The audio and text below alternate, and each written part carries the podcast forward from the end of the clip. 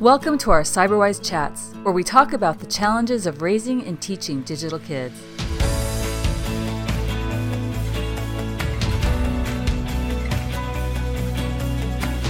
I'm Diana Graber, author of Raising Humans in a Digital World and founder of Cyberwise and Cybercivics. Join every episode with Dr. Pamela Rutledge, who's the director of the Media Psychology Research Center. Our always lively conversations tackle topics like cyberbullying, screen time, TikTok, and everything in between. We've got some great guests and promise each chat will give you the tips, tricks, and confidence you need to help kids use technology safely and wisely. Hi, guys. How are you? Oh, you're muted, Pam. And Arius, I got How unfortunate. I'm fine. Hello. it's December. December. We're barely thinking today. Um, and I want to welcome everyone that's here and let you know something up front. We have a storm in Southern California, which is like an earth shaking right. event. We haven't seen rain for like a decade and it's really windy and sometimes our power goes out. So because we don't know what to do when there's weather here. So in case we lose you, we're sorry. So we'll we'll try to keep the lights on as we go through this topic today. Um, I'm Diana Graber. I'm the founder of Cyberwise and Cybercivics and the author of Raising Humans in a Digital World. I'm here today with Dr. Pamela Rutledge, who's the director of the Media Psychology Research Center, and Arius Collins, who's our community manager at both Cyberwise and Cybercivics. And today we're going to talk about what's on your child's gift list. Um, and the reason we're doing this is because we get asked so much about tech gifts from computers to smartphones to Xbox, et cetera, and if our the children are ready for them. So we're going to um, talk about that today. And this topic is really topical right now because after COVID, you know, parents are concerned because kids have spent so much time using technology in the last 18 months and what do they want to give them more technology? And kids are using technology in really different ways than they were pre-COVID. So we're going to talk about that on both ends of the spectrum. Um, and Arius, thank you, Arius. She's had a very busy week. She's been trying to keep her finger on the pulse of what kids are asking for this season. So without any further ado, uh, Arius, go right ahead. What are you hearing? Yeah, so we've been hearing that cell phones are really an incredibly popular gift that are coming through. And you know, I would love to know, and a lot of the parents would love to know, what is the best way to be proactive with their digital health and their online safety if this device is being thrust into their hands this year? Go first, Pam. uh, well, sure. I think what, what Diana was saying is really important, which is that we are now in a completely different place than we were pre COVID, which means people have been using technology in all kinds of different ways which means kids are thinking about it very differently. And, and one thing that parents need to take into account is that two years in a kid's life is a huge amount of experience that gives them some kind of context or frame of reference. So while you may be thinking about going back to the good old days of two years ago, kids now have an entirely different point of view about what their expectations and what's relevant. So before you start deciding what's the right cell phone or if your child is um, mature enough for a cell phone make sure you have a conversation. I mean we that's one of our go-to's anyway. Make sure you talk early talk often but this is a really important one to sit down talk about how it's going to be used why what they want it for and compare your risks and benefits for each one. I want to jump on something that you said because you talk about how you know kids have really missed that year and a half of social interaction and what I'm observing, because I'm teaching sixth grade this year, cyber civics to two different grades of sixth graders, is um, this is the youngest emotionally, uh, socially emotional group I've ever taught in the 12 years I've been doing this with sixth graders. And what I'm hearing from a lot of the other teachers is the same thing that we have to remember that a lot of kids have missed 18 months of face-to-face interaction with their peers. So, you know, there's a lot of development behind in that respect. Um, stuff you can't learn from a cell phone. And so, what I observe when I'm doing these digital interaction scenarios, we do a lot of them like pretend that this happens on your phone. What do you do? The thinking that's happening is at a, a younger level than what I'm used to seeing with sixth graders. And when that's telling me is, you know, in the past, we used to say a kid 12 or 13 is a probably a good age to give a child their first cell phone. I don't know. I go back to what Pam says, like throw the age thing out the window and really assess where your child is developmentally. Um, at Cyberwise, and I believe Arius is going to give you the link. we have like a list of things. Ask yourself these questions first to see if your child's ready for a cell phone. Um, do they know what to do if they they're cyberbullied? Can they manage their digital reputation? Can they uh, protect their privacy? Those are really important questions to ask, and it's not just a cell phone; it's any connected device. So, yeah, and don't just ask yourself. Read them first, but then sit down and talk with your child about them because that's how you'll get a gauge of what they even understand. What do you mean privacy? well, you know, well, what do you mean? I mean, that's where you really uncover the gaps in understanding that are really critical to that kind of uh, critical thinking. Because as Diana is pointing out, they haven't had that kind of social interaction where they've had the experience of hearing the stories that others are, are sharing along with you know along with what they're getting from adults and and teachers and and other people like that. So they've really been left to their own devices. No pun intended. Uh, but you know they've been positive because it's allowed them to stay connected but there's there's been a cost. Yeah. And i just wanted to say too if you're at our uh, if you're here with us today um, we'll send you a link tomorrow to our uh, tech parent child tech agreement and it's actually um, got 10 points on it of things you can discuss with your child to find it if they're ready for a connected device. So hopefully you'll find that really handy um, as they start getting these kind of gifts during the holidays yeah, you know, let me just add one little thing when you're thinking about it is don't neglect your the, sort of the considerations of your family. What network are you on? What's compatible with your system? What phone do you understand? Don't give a kid a phone you don't understand, right? You need to understand how they're interacting What's the cost? Who's responsible for paying the cost? Is it durable? Kids break things, you know, kids lose things.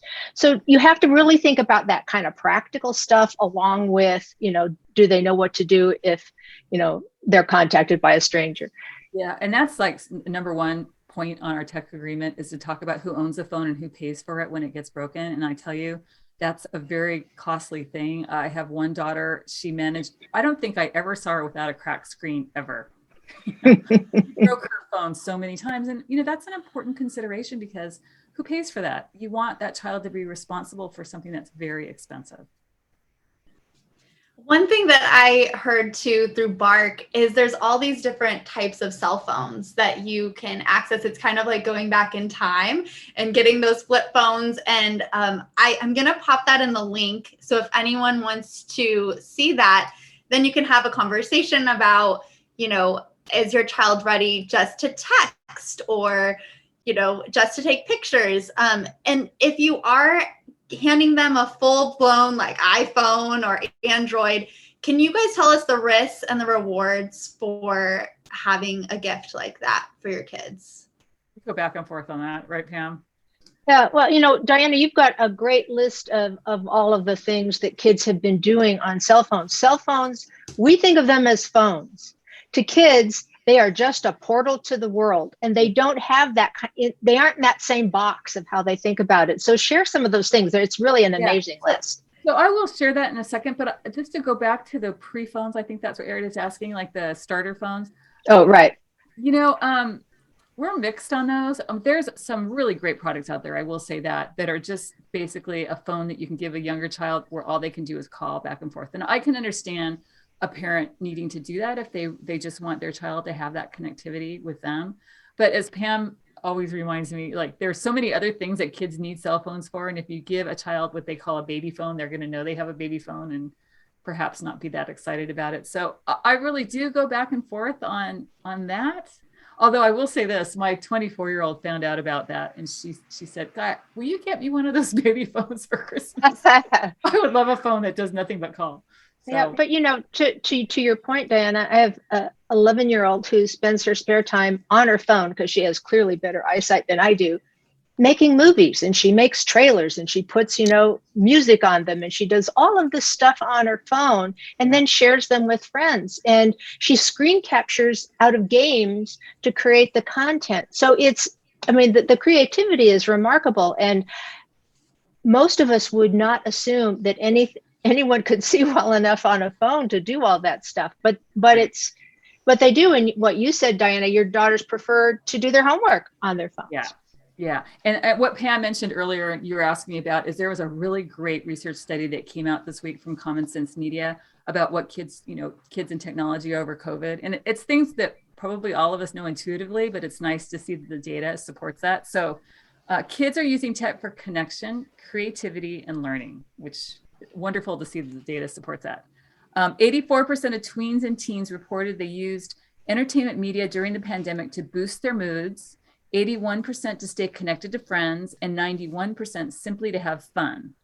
Um, what I thought was interesting here, it was really important to kids to use technology to learn how to do new things. Um, and I love reading what they were. Uh, here are some of the things the kids mentioned learning how to crochet, juggle, do nail art, do needle felting, build a Lego car, build a computer, practice yoga, make origami, do BMX tricks, learn a new dance. So they're using technology to learn to do offline things, which I think is really cool. Yeah, and you know they've also the uh, a phone allows them to connect um, when they have emotional needs. There's, you know, research has shown that kids who are in distress, depression, anxiety have been seeking out other teams for social support, other communities for social support, especially when COVID hit their family very hard, whether they've had illness or death or financial strain. So that's really provided an important outlet for a lot of teenagers that they can't get elsewhere or that they couldn't get elsewhere. Super important. All right. So I know, Arius, we had a lot of other things on the wish list besides cell phones. What else popped up in your research? Yes, yes. Um, so we were also asked about gaming consoles and headsets. That one is kind of the number two that I've been hearing rumblings about. Um, and I know when I was teaching cyber civics, I had a lot of students that actually would game together. And I know that it was really play like fun and playful for them and a way for them to connect um, that wasn't just like sitting at a zoom um, and is i would love to know if there's like risks with these devices and how you can be proactive keep, to keep kids healthy and safe and having fun um, when introducing this technology to your children well i can say a couple things about that then i'll go to you pam but number one uh, remember that gaming is a connected device. Kids are connecting to their friends and sometimes to strangers when they play, play those games. So consider that when you give your child a connected device, it's just like a cell phone. But number two is, and the research supports this, we've known this for a long time. Girls use social media generally to connect with their friends, and for boys, generally they use games to connect with their friends. So there's the upside and downside. They're, they're doing that important connection that they missed during COVID, but the downsides is sometimes there's inappropriate language or they're too young for certain things. So you've got to weigh that with your children using gaming devices like the Nintendo and you know right. Microsoft Xbox. Uh, I would say that it's also important back to the conversation thing to talk to your kids because it's very likely that um, especially once you get to fifth, sixth, seventh grade, that these kids' friends are also playing certain games. And so, what you want to make sure that your child has enough social capital or sort of familiarity with what's going on so that they feel part of their, their cultural uh, group and not isolated from that, because that's actually more emotionally damaging than you know, saying a bad word every now and again. But I also want to point out that these multiplayer games have saved many a holiday at my house because we could have three generations playing Mario Kart and the kids just laugh their heads off at how badly I drive. Uh, and, you know, but it, it becomes something where people can do it all together, just like the old Monopoly game. So just because things are digital, um, Spaceteam is another one that we've done in family occasions where where people formed little groups and you know pointed at each other and laughed and you know it's it was a very uh, group oriented even with mobile phone event yeah and that's a great thing to mention pam like during the holidays when you're together anyway that's a nice time to try these things that you may not never have time to try otherwise and have kids show you what they like about it and you can kind of learn and be silly with them so i think that's important to remember Right. And now in the gaming department, I want to call out a difference between, uh, um, you know, sort of a multiplayer game when you're playing with a, you know, handheld remote um, or controller and when you're wearing a virtual reality headset. Uh, the, there's a lot of debate about virtual reality headsets. There's a lot of research that's inconsistent. None of that research is very useful when it t- thing comes to children. children develop completely different development developmentally and they need physical stimulus in order to have arms and legs and heads move in the right directions from each other so it's very important to be very cautious about virtual reality in general but you know for children I, you know that to me would be a hard no yeah, and and I think the manufacturers and even Facebook or Meta would agree with you. In all of their data, they say that the headsets are not intended for children under 13, for all the reasons Pam just mentioned. Um, the other thing too, the big headset that we're hearing a lot about is the Oculus because Meta Meta bought Oculus because they're preparing for this metaverse thing that's coming, and that's a totally immersive headset um, not designed for children under 13. In addition to that, in order to have that immersive experience, you have to sign into Facebook, and kids under 13 aren't supposed to have Facebook accounts. Um, and if you want to get a, get a sense of what it looks like when someone's on one of these headsets, I would direct you to a blog post that was that's on our website, and it's got a hilarious video on there of a, a mom putting on that headset and her reaction to it. So when you watch her reaction, you can only imagine what a younger child's reaction would be when they're still trying to get a sense of the physical world. So, so many reasons that, you know, which just brings me to the question about this metaverse and how we're all going to operate with headsets. And that's our topic for next month. So I, I won't go into that. All right. So yeah, we'll, we'll, we'll, we'll get anxious about that next time. Um, I just wanted to point out in case, in case anyone has a hesitation that the, the, the studies that have been done show that the neurons that fire when you're in virtual reality are different than the ones that fire when you are moving around a physical space. This may not be an issue for adults. This study was done on animals, not on people, but children's brains are developing. And so the lack of firing means that there are neural pathways that are not being reinforced. So it's very important to be very very cautious about about virtual reality with kids. Now that being said right the one little silver lining here is that virtual reality has in some circumstances been very helpful to manage symptomology of autism spectrum disorder and cerebral palsy so VR has been shown to improve sort of the postural control and balance and lower limb function in patients with cerebral palsy. So there's potential here. We shouldn't just throw out the baby with the bathwater, but we just need to proceed cautiously. And, and we're still early on in this whole experiment. Very. So a lot of and it's super expensive, you know, anyway. So. And that's the thing with gaming devices and headsets and all that. It's expensive. So there's really that consideration. There's a lot of other things I think to look at. So. So, what about like some of these STEM gadgets that I've been seeing as well? Like Artie, can you guys talk a little bit about that as well? Well, this is where I get to make a plug for media literacy because if you read the list of skills that are encompassed in STEM, they sound just like the skills that you need for digital literacy problem solving, creativity, questioning, critical thinking, collaboration. Obviously, you need math and science skills too. But the point is that it's a, a, way of thinking. It's not just for engineers and science majors, it's a way of thinking that impacts all areas of your life. So if there's a way to sneak a little STEM into your kid's life when they think they're playing, that's that's a big plus.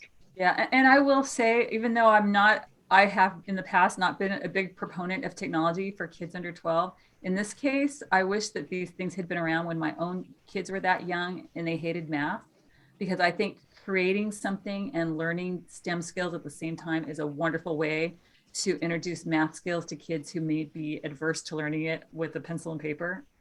And like some of these things are so cool, like the little Artie, which is a coding robot, which draws and you learn how to do code at the same time, is amazing. Legos has some amazing new tech products as well. Um, we actually have a list of them. I think Arius is putting some links on there, but yeah, it's a there are some real benefits, and especially um, if you do it together with your child, it's a nice way to introduce technology to them that has benefits, and perhaps you will learn something as well. Yeah, and and toys like the Artie and um, that that introduce coding. The Artie Max, in fact, has you can learn coding in five different languages, including Python and JavaScript The important thing about that is that these skills are becoming increasingly essential for career opportunities. Right. Mid level skills, 80% of them now require some level of digital skills. The pay for digital skill jobs is twice what it is for non digital skill jobs.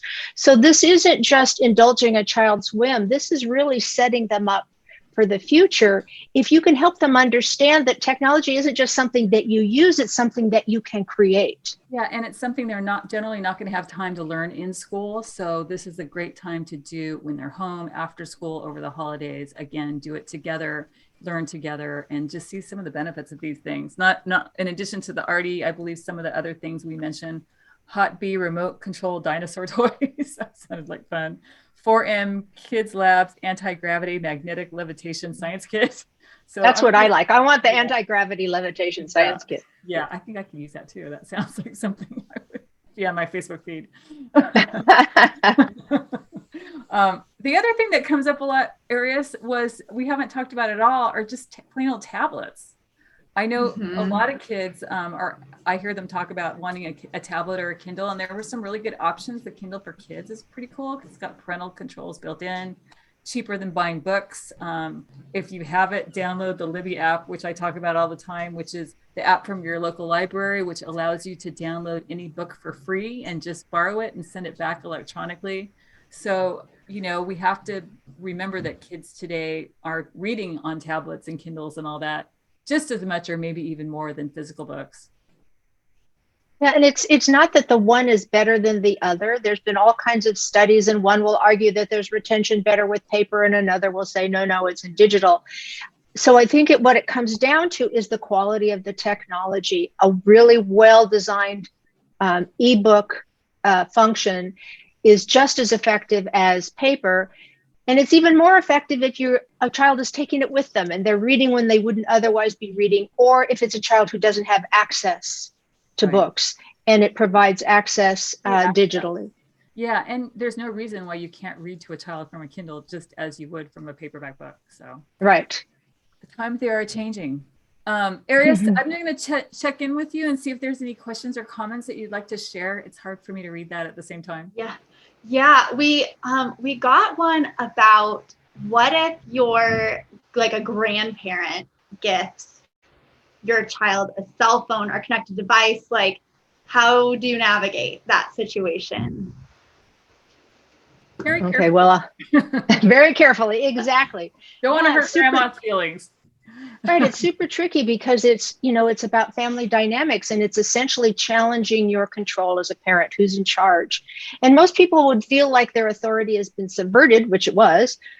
But so the first thing is don't get mad right? Either it won't help and either the intention was clueless or it's going to be a payoff for somebody who's passive aggressive in general right? So either way the best way to play this is to address the issue calmly, acknowledge the generosity, be clear about your boundaries, but also acknowledge the purpose. It might be that the grandparent just wants more contact with the kid, or it might be that they want to be seen as nice and be liked, right? So, thank you very much for this thoughtful gift. We're not ready to let little Susie use a cell phone yet, but I understand that you'd like to have more contact with her. In other words, if you can counter argue the whole way, you'll get through this without hard feelings. Yeah, and I, I, I know this is going to sound like a shameless plug, but it really isn't. And I mean this from the bottom of my heart. But when I wrote Raising Humans in a Digital World, I wrote a discussion guide to go along with it. I don't care if you buy the book, you can go to any of our websites and download the discussion guide for free. But my hope was that communities would talk about those topics together, whether it's your family community or the community of parents that have kids the same age, so that you guys are on the same page because that helps kids so much. If you have common agreements, common understandings, you know, that you think your kids are ready for things at the same time, then you don't run into this problem you know and it really helps our kids if you talk about this ahead of time before they're faced with the dilemma of gosh i want the phone grandma gave me but mom doesn't want me to have a phone yet. So again right. discussion guide totally free on any of our websites. It'll it'll give you those things to talk about with your family and friends. So one other thing um, we got from one of our um, the people that are here which is awesome is the gizmo watch. They that's what they're using with their family. Um, and it has gps um, and they can just message. So she's saying, you know, uh, I think their child is like 11. So they're thinking about transitioning, but that was a kind of a nice hopscotch. And then the one other question that we received is Will giving your children this connected device like cut down in their want for face to face connection? Um, you know, I can answer that because that. what I've observed with kids personally and what the research has, you know, common sense research that just came out is kids want face to face interaction right now. They are really craving it. So you may not even have to make that decision. You may find your kids are asking for face to face connection more than anything else right now. So I think that's really important for us to keep that in mind.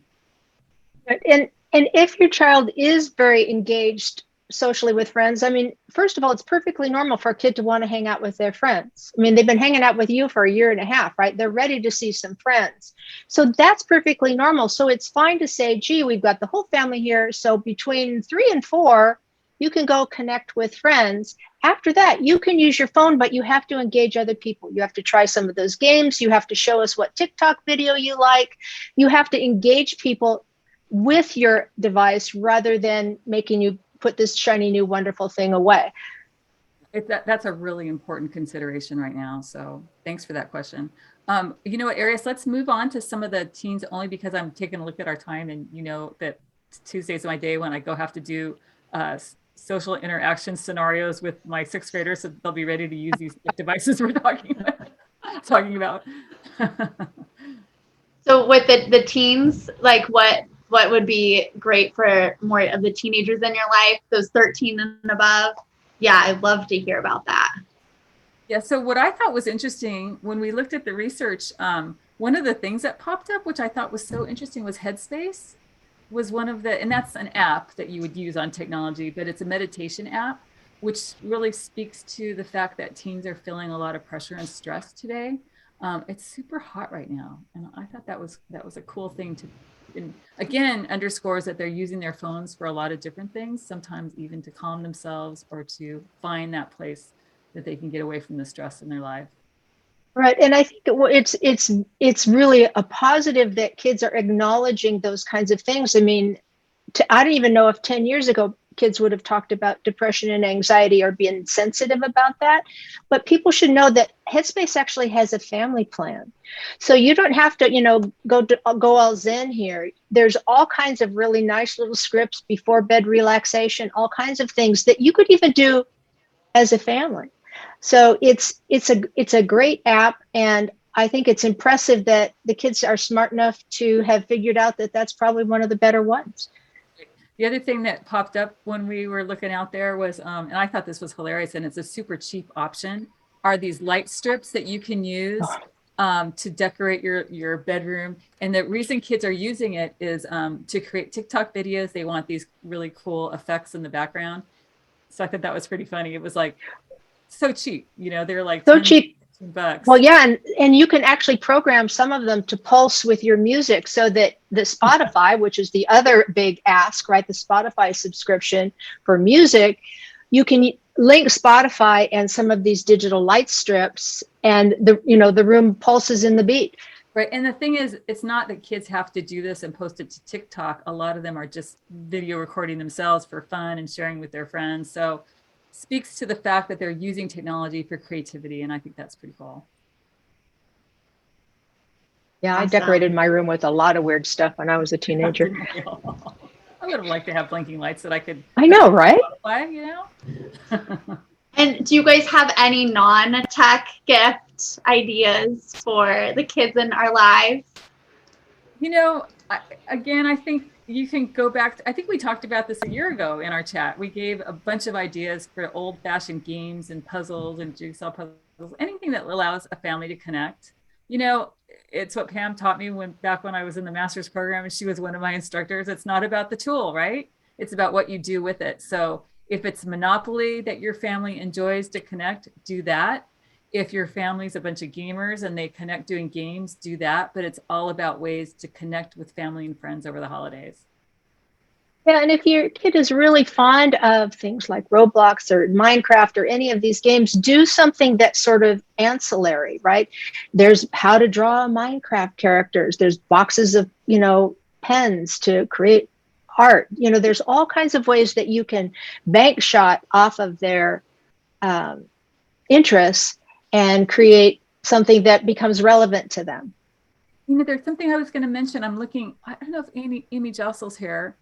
Hope she is. She's is. here. Yeah. Oh, okay. So she's. I saw this on Twitter right before I came on, and it, she has a new book out, and it's got some really cool um, cartoon drawings that kids can draw old fashioned with pens in there. And I know my daughters, they still do that. I buy them drawing books still because everybody loves to draw. Um, and that's a free thing that you can find online. And hopefully, Arius, I think I sent you the link. We can get that up there. Mm. Yes, you can buy blank wooden circles to hang on your tree and let everyone color them in, or blank napkins and let everyone create a napkin. In my family, my father used to make us make up haikus and we had to go around the table. It was pretty funny. I think what we're seeing now, thank you, Pam, is that the lines are blurring. Like whatever it is you enjoy or allows you to be creative, it might be aided, abetted by tech. You may not need any tech at all, but just whatever it is that your family enjoys, please do it together safely over the holidays. Do you have some key takeaways? I know you're going to send us the tech agreement via email, so we'll have that in our hot little hands. But what are your key takeaways for today? Well, Pam, why don't you go? I have to. I have okay. To, well, uh, yeah. I'll, I'll, I'll, start by saying if you're going to do a cell phone, don't assume that uh, some measure of your child's maturity. Have a conversation and go through the uh, the CyberWise checklist so that you know that you and your child are sort of on the same place, and you can do an, a, a real assessment or evaluation of their maturity. And remember that cell phones are maybe a phone for you, but they're not just phones for a child. They do all kinds of things with them. It's not just about Instagram. It's not going to instantly destroy their self esteem, right? It's an opportunity to do an awful lot of things. That being said, don't miss the opportunity to help expand that horizon by introducing some of these things that actually develop their STEM skills. You know, and that includes learning to use digital devices, learning to use drawing programs, learning to use all of these different things that you can create on a phone. Yeah, and I think, you know, we've already mentioned a lot of the tech tips that I would give you, but the most important thing here is to remember the difference between a, a technology that you're learning STEM or whatever versus a technology that connects a child to the whole entire world. Those are two really different creatures. So, in order to use that technology where you're connected, I think you really have to make sure that your child has the maturity and a lot of digital literacy under their belts because it is a huge responsibility. So, that is the number one thing I hope that you would take away today. And um, I feel so lucky because I right now get to go work with sixth graders, and we're going to talk about a lot of potential scenarios that could happen on these digital devices they're probably going to get for Christmas. So I think that's really important too. Digital literacy is so important for those kids to have under their belts before they're using these very powerful devices. Yeah, and before metaverse hits the streets. Totally. And speaking of which, thank you, Pam. So next month we're going to talk about the metaverse. We have not come up with our clickbait headline yet, but you'll be hearing it soon, I'm sure, if you follow us. Um, I'm pretty excited because Sean Herman of Kinzoo um, is going to join us next month. I, I tracked him down because he wrote a very good article about the metaverse uh, on their blog. So um, we'll be anxious to see what he has to contribute to our conversation next month. And it is on January 11th. Is that correct? God, 2022. Yeah, Tuesday. Holy January cow! Second Tuesday of the new year, the first month of the new year at noon, as always. So, looking forward to talking to you both then. And everyone, and have a happy holiday. Have a happy happy holiday. holiday. Yes. Enjoy, Enjoy. your family. And yes, have a cup of eggnog for me. or, two. or two. All right. Thanks, guys. Have a good one. Bye. Bye. Thank you.